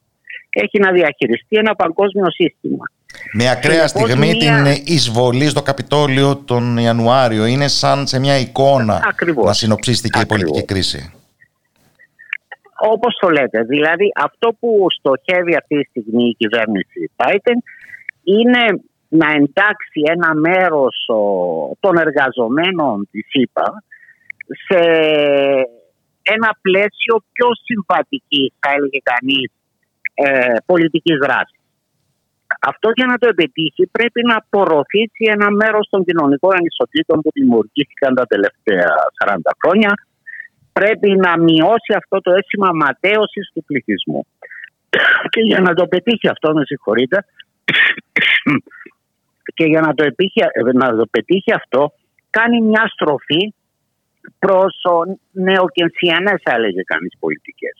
Δηλαδή θέλει να τονώσει τη ζήτηση, θέλει να χαλαρώσει το δημοσιονομικό πλαίσιο ε, και γι' αυτό ανέπτυξε τρία Στη γλώσσα των διεθνών οργανισμών που αναφέρατε να κινητοποιήσει πια και επεκτατικές δημοσιονομικές πολιτικές, όχι μόνο τις επεκτατικές νομισματικές πολιτικές που ζούσαμε την προηγούμενη δεκαετία με το τύπο χρήματος.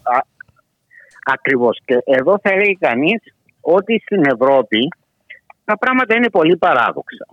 Δηλαδή, αφενός υπάρχουν κράτη τα οποία λόγω της ποσοτικής χαλάρωση δανείζονται με αρνητικά επιτόκια, όπως παραδείγματος χάρη το γαλλικό κράτος ή το γερμανικό κράτος, και παρόλα αυτά πρέπει τα δημοσιονομικά τους να παραμείνουν στο στενό κορσέ των κριτηρίων του Μάστριχτη. Τουλάχιστον έπρεπε πριν την κρίση του κορονοϊού. Δηλαδή, με άλλα λόγια, είναι δυνατόν να παίρνει κανείς ως κράτος από τις αγορές χρήματα με αρνητικό επιτόκιο, αλλά παρόλα αυτά απαγορεύεται αυτά τα χρήματα να τα ξοδέψει ε, στο πλαίσιο της δημοσιονομικής πολιτικής. Αυτό είναι παράλογο. Και παρόλα αυτά στην Ευρώπη ζούμε σε αυτόν τον παραλογισμό. Υπάρχουν βέβαια χαλαρώσεις ε, λόγω της πανδημίας, λόγω του κορονοϊού δεν υπήρχε άλλη λύση. Έπρεπε να υπάρξουν κάποιες ε, δημοσιονομικές χαλαρώσεις. Έπρεπε να υπάρξουν κάποια βήματα όπως παραδείγματος χάρη η αμοιβαιοποίηση του χρέους. Έπρεπε να υπάρξουν κάποια, κάποια, ναι. χρηματο, κάποια χρηματοδοτικά πλαίσια ούτως ώστε η ύφεση να μην πάρει ακόμη μεγαλύτερες ε, διαστάσεις. Παρ' όλα αυτά η φιλοσοφία ότι τα δημοσιονομικά πρέπει ε, μεγέθη πρέπει να μην ξεφύγουν πολύ ε, από τα κριτήρια του Μάστικ παραμένει. Και, το χρήμα που θα ρεύσει από το Ταμείο Ανασυγκρότησης είναι προσανατολισμένος σε μεγαλύτερη αναδιάρθρωση ε, των παραγωγικών σχέσεων, σε μεγαλύτερη συγκεντρωποίηση επίσης της ιδιοκτησίας, έτσι δεν είναι; Έτσι είναι ακριβώς, αλλά το, αυτό που έχει σημασία είναι ότι όλη αυτή η χαλάρωση ε, στις ευρωπαϊκές οικονομικές πολιτικές είναι βραχυπρόθεσμη. Δηλαδή μόλις η οικονομία επιστρέψει σε θετικούς ρυθμούς ανάπτυξης αρχίσουν οι πιέσεις από τα κράτη του Βορρά κυρίως στη Γερμανία και τους δορυφόρους της προκειμένου να επιστρέψουμε στην ε, ε, δημοσιονομική πολιτική που προβλέπεται από τα κριτήρια του ΜΑΤ. Να γυρίσουμε όμως στον Biden. Ο δικός του Κορσές έχει πραγματικά χαλαρώσει. Ε, ε, έχουν βάσιμες προσδοκίες οι εργαζόμενες τάξεις στις ΗΠΑ. Τι όρια έχει αυτή η πολιτική και πόσο μπορεί να πει. Ναι, ναι, πολύ ενδιαφέρουσα ερώτηση. Θα έλεγα ότι ο Πάιτεν έχει να χειριστεί πολύ λεπτές ισορροπίες.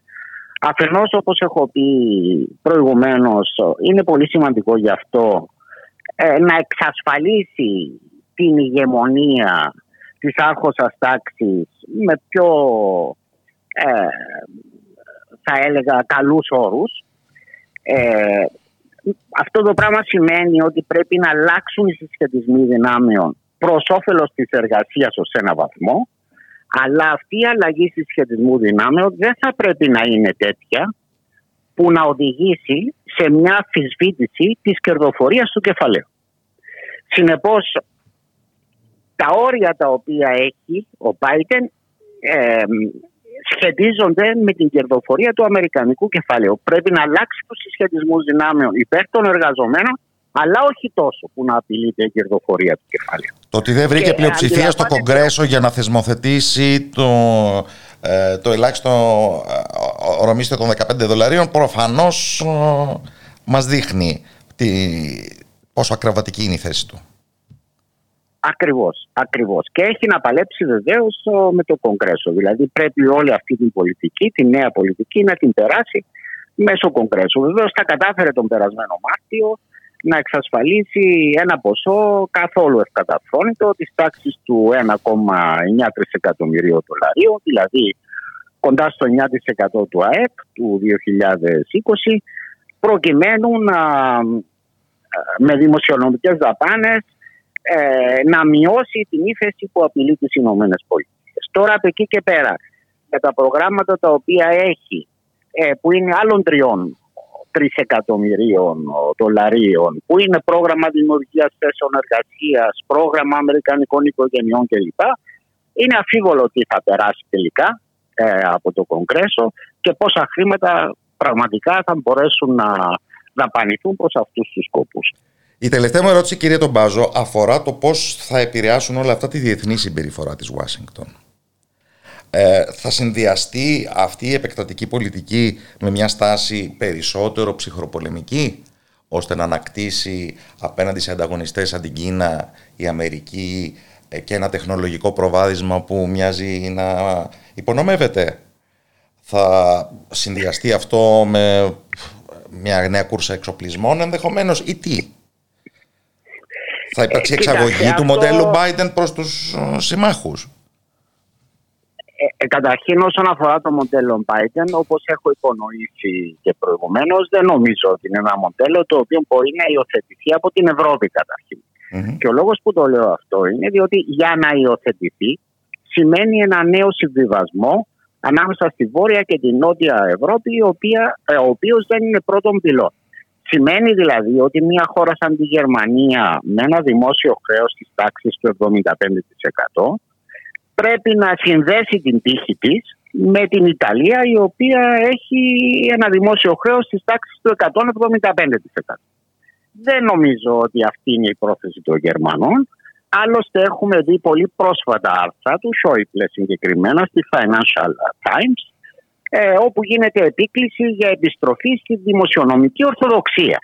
Συνεπώς ε, στην Ευρώπη δεν θα διαδοθεί ε, η φιλοσοφία Biden η Ευρώπη ακολουθεί μια, θα ακολουθήσει μια πολύ πιο σκληρή πολιτική λιτότητα μόλις επιστρέψουμε ε, σε κάποια οικονομική ανάπτυξη. Και στη μεγαλύτερη εικόνα τι πρόκειται να γίνει; Την ύφεση της πανδημίας. Όσον αφορά τη μεγαλύτερη εικόνα, ναι, είναι πράγματι στόχος του, του Biden μια τεχνολογική, ένας τεχνολογικός εξυγχρονισμός θα λέγει κανείς ε, τον είπα προκειμένου να αντέξουν στον ανταγωνισμό από την Κίνα. Είναι και οι ε, υποδομές της Αμερικής πολύ παραμελημένες. Στις υποδομές, μα ακριβώς το θέμα των υποδομών, το σχέδιο που στοχεύει στη δημιουργία θέσεων εργασίας έχει ως στόχο την ε, τη βελτίωση των υποδομών της χώρας, πράγμα που θεωρεί ο Πάιτεν ότι θα βελτιώσει και την παραγωγικότητα. Δηλαδή έχει υπόψη του να κατασκευάσει ξανά, να διορθώσει πολλά μίλια δρόμων, πολλά χιλιόμετρα δρόμων. Στην Αμερική έχουν το μίλια ακόμη να ανακατασκευάσει γέφυρες και με αυτόν τον τρόπο βεβαίως να μειώσει και την ανεργία δίνοντας θέσεις εργασίας. Και εδώ κρατώ ένα όρο που είναι σημαντικός. Μιλά για θέσεις εργασίας χειρονακτικές και συνδικαλισμένες. Πράγμα το οποίο ακριβώς δείχνει πόσο διαφορετικά βλέπουν τα πράγματα οι Αμερικανοί αυτή τη στιγμή από τους Ευρωπαίους. Ας μείνουμε σε αυτό λοιπόν. Ευχαριστώ θερμά τον Σταύρο τον Μπάζο, οικονομολόγο, καθηγητή του Πανεπιστημίου Κύπρου. Καλό απόγευμα από το Ράδιο Μέρα. Καλό απόγευμα. Γεια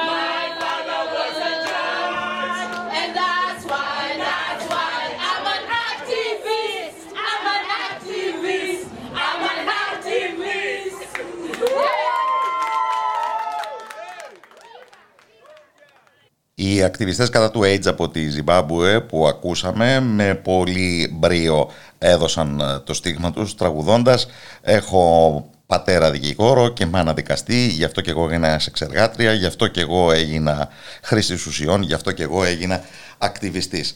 Η Μαύρη Ήπειρος προφανώς έχει πληγεί από τον ιό HIV όσο καμία άλλη. Και η αισιοδοξία με την οποία μπορεί τώρα πια εν μέρη να κοιτάμε τα πράγματα δεν έχει βέβαια καμία σχέση με τις εφιαλτικές απαρχές εκείνης της πανδημίας. Γιατί η πανδημία που τώρα ζούμε μας δίνει και μια καλή αφορμή να ξανασκεφτούμε πολλά άλλα πράγματα του πρόσφατου παρελθόντος. Πριν από 40 ακριβώς χρόνια, τέτοιες μέρες, ήταν 5 Ιουνίου του 1981, οι αρχές της Καλιφόρνια γνωστοποιούσαν την εμφάνιση μιας νέας περίεργης μορφής πνευμονίας στην ε, γκέι κοινότητα του Λος Άντζελες. Ήταν η πρώτη καταγραφή αυτού που αργότερα θα ονομαζόταν AIDS στα χρονικά του ανεπτυγμένου κόσμου.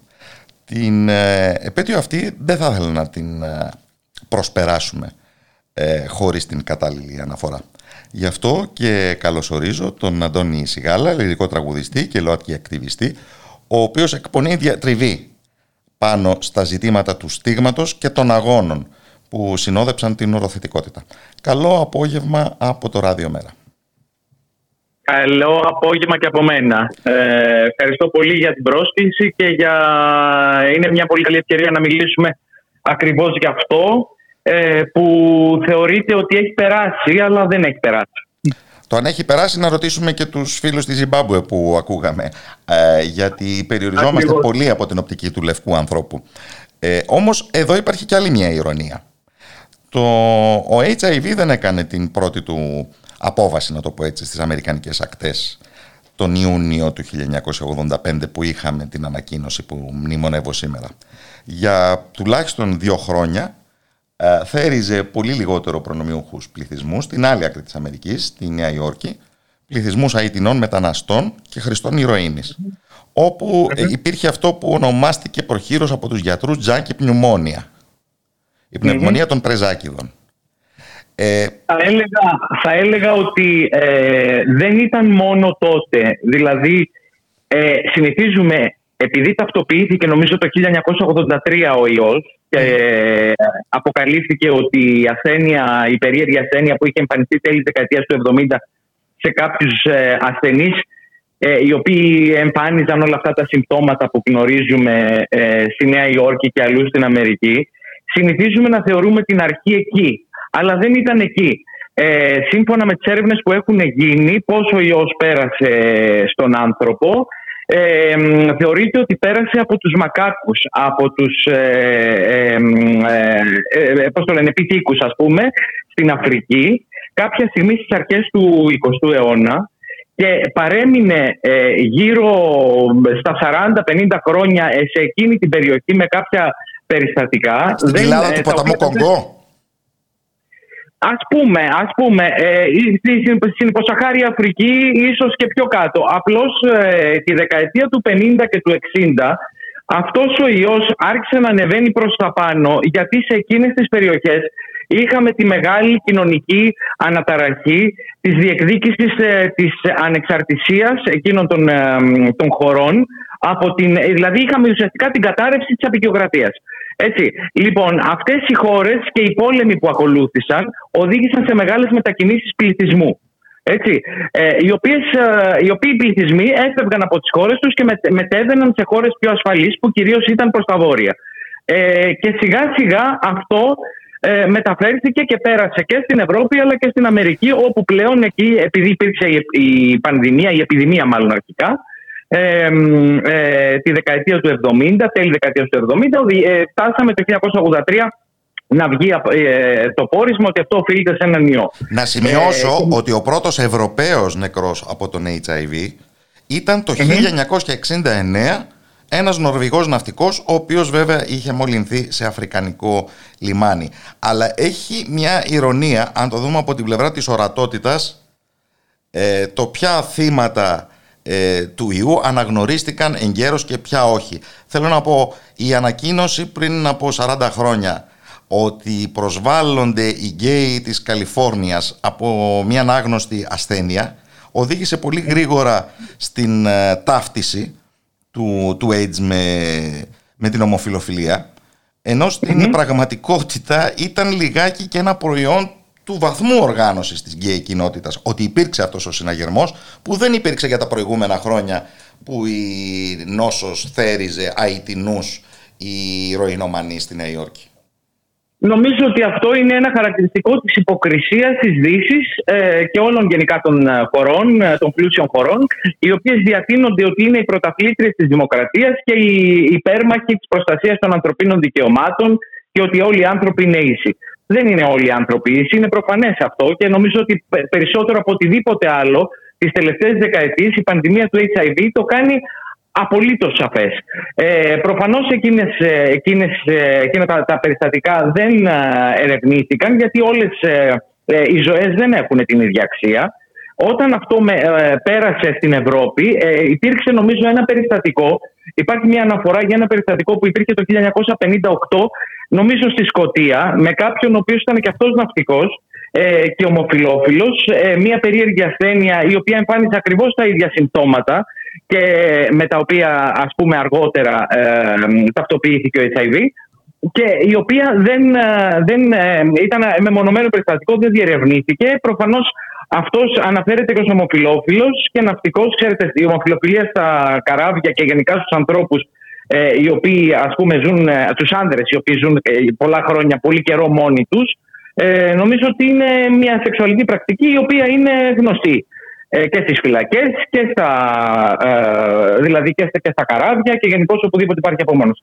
Τέλος πάντων, αυτό πέρασε τη δεκαετία του 70, ε, τέλη δεκαετία του 70, έχουμε τις πρώτες αναφορές στην Αμερική, όπου πλέον εκεί η, η πανδημία, η επιδημία μάλλον, γίνεται, ε, αναγνωρίζεται, γίνεται ορατή.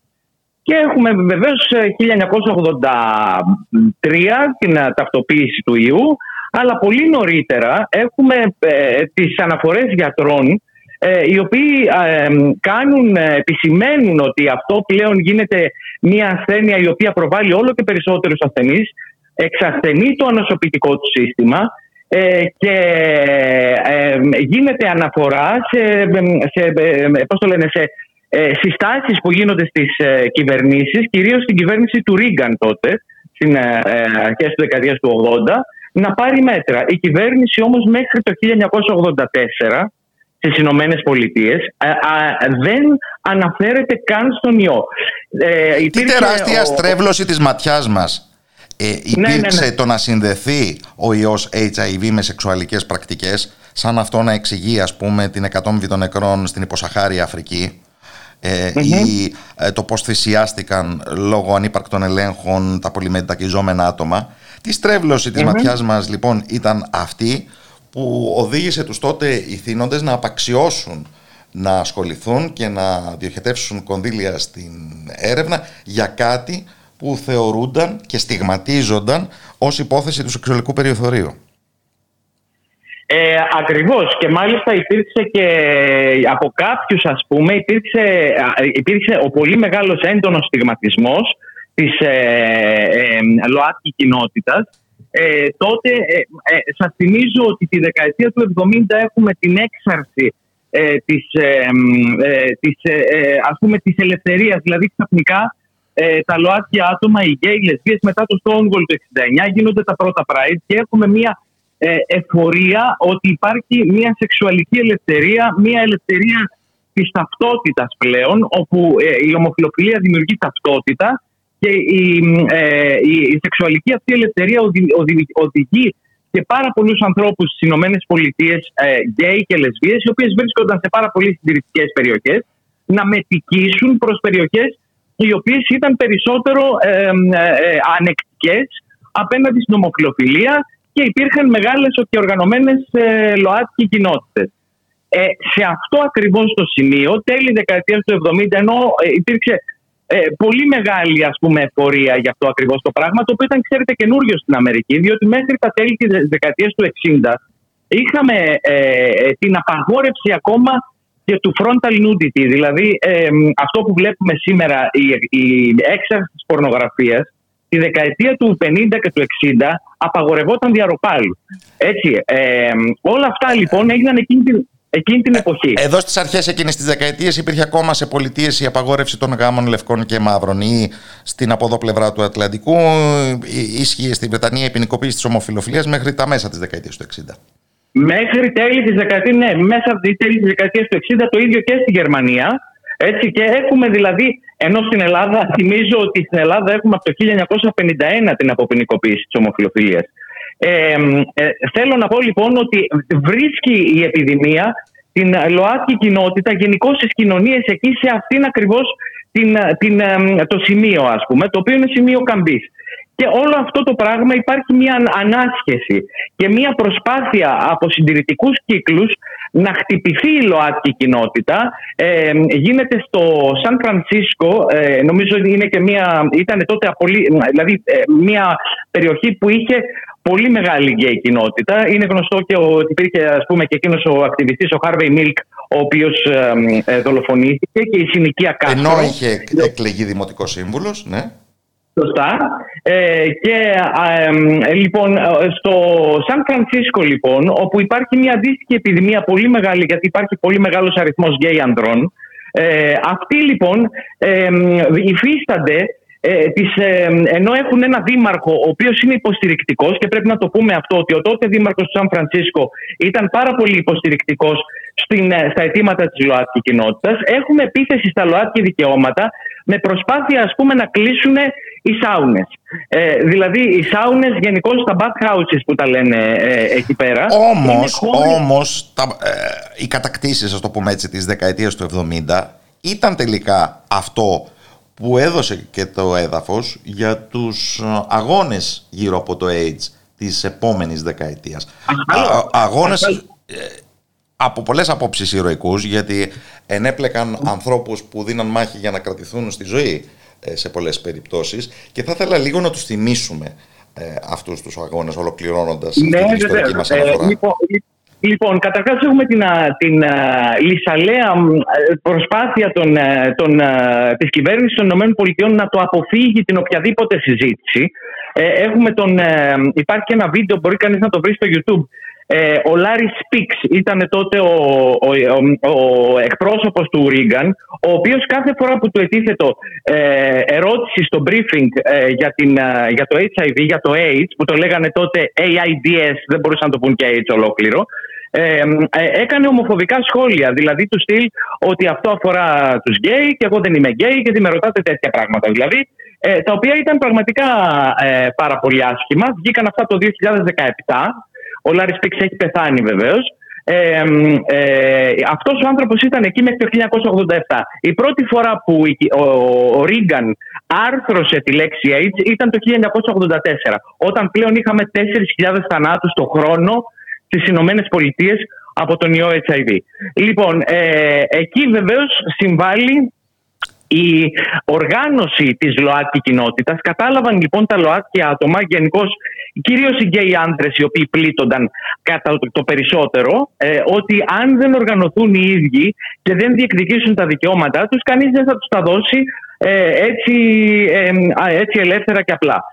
έτσι λοιπόν έφτιαξαν μικρές ομάδες στις οποίες συμμετείχαν συμμετείχαν και άτομα του οικογενειακού περιβάλλοντος αλλά και οι ίδιοι γκέι και οροθετικοί ε, και ε, έβγαιναν έξω ε, κάνοντας διαδηλώσεις. Εκεί δημιουργήθηκε η μεγάλη οργάνωση ACT UP η οποία έκανε τις πολύ μεγάλες διαδηλώσεις οι οποίες έφεραν σε πάρα πολύ δύσκολη θέση την κυβέρνηση των Ηνωμένων Πολιτειών του Ρίγκαν αλλά και την κυβέρνηση της Γαλλίας του Μιτεράν η οποία, ο οποίος παρά το γεγονός ότι ήταν σοσιαλιστής είχε μια αντίστοιχη ομοφοβική αντιμετώπιση αποσιώπησης όλης της ε, πανδημίας παρά το γεγονός ότι στη Γαλλία υπήρξε πραγματικά πολύ μεγάλο ε, πρόβλημα και, η ΑΚΤΑΠ, και με ευθύνη ε, της το... κυβέρνησης διακινήθηκε μολυσμένο αίμα σε πολυμετακιζόμενους. Ακριβώς, ακριβώς. Ε, ε, ε, μιλάμε τώρα ότι ε, μέχρι το 1984 που ο Ρίγκαν ε, αναφέρεται στο AIDS έχουμε την αναφορά σε gay plague, δηλαδή gay πανούκλα. στιγματισμός καταρχάς των τεσσάρων, δηλαδή στη βιβλιογραφία αναφέρονται ως 4H, τα οποία είναι τα 4 ή τα 4H, τα οποία είναι hemophiliacs, δηλαδή αιμοφιλικοί, homosexuals, ε, ομοφιλόφιλοι. Ε, μέσα σε αυτό δεν αναφέρεται η λέξη hookers που είναι οι πουτάνες. Έτσι. Ε, δηλαδή υπήρξε στιγματισμός απολύτως ε, και, και βεβαίως και των, ε, και των ηρωινομανών, heroin, heroin users οι οποίοι ήταν και βεβαίως το τελευταίο AIDS ήταν, ήταν το Haitians, δηλαδή οι Αιτινοί οι οποίοι στιγματίζονται μόνο και μόνο επειδή έχουν μια ε, εθνική ταυτότητα και επειδή ήταν τα πρώτα θύματα ε, του HIV που εμφανίστηκαν και οι οποίοι αποκλείονται από τη μετακίνηση αλλά και από το να δίνουν αίμα. Έτσι. Ε, ε, υπάρχει, υπάρχει ας πούμε περιορισμός στο ότι αίμα δεν δίνουν ομοφιλόφιλοι και αιτινοί το οποίο είναι πραγματικά από ένα σημείο και μετά βεβαίως αυτό για τους Αιτινούς έφυγε. Το, το οποίο ισχύει και στη σημερινή Ελλάδα, όχι για τους Αιτινούς. Για τους Αιτινούς αλλά για τους ομοφυλόφιλους. Θυμάμαι επίσης τις μεγάλες ταραχές που είχαν ξεσπάσει κάποια στιγμή τη δεκαετία του 90 στο Τελ Αβίβ όταν οι ηθιοπικής καταγωγής Εβραίοι πληροφορήθηκαν ότι αποκλείονται από την αιμοδοσία ως κατηγορία υψηλού κινδύνου και η ορολογία αυτή ε, ευτυχώς έχει μισοξεχαστεί στις ε, μέρες μας.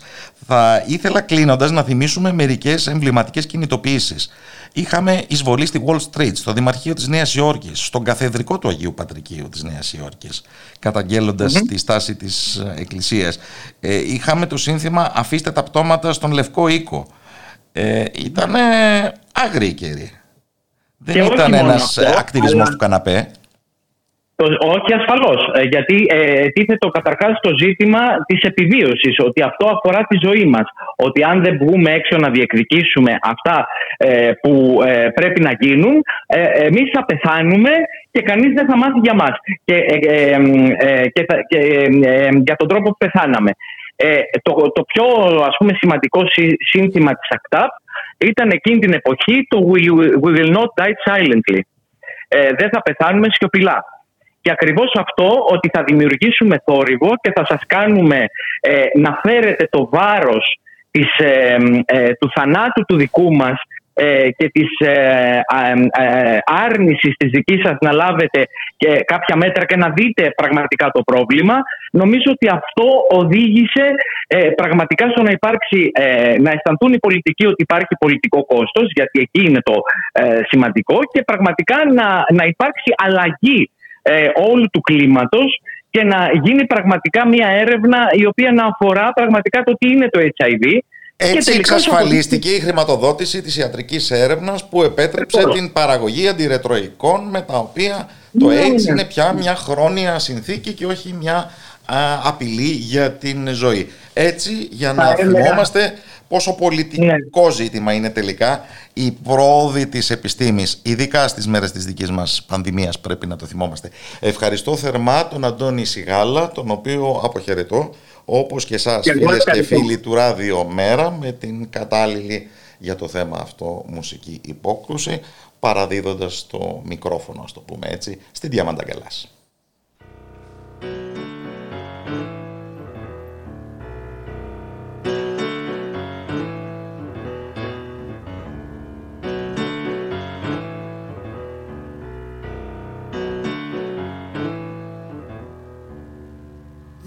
one. Okay.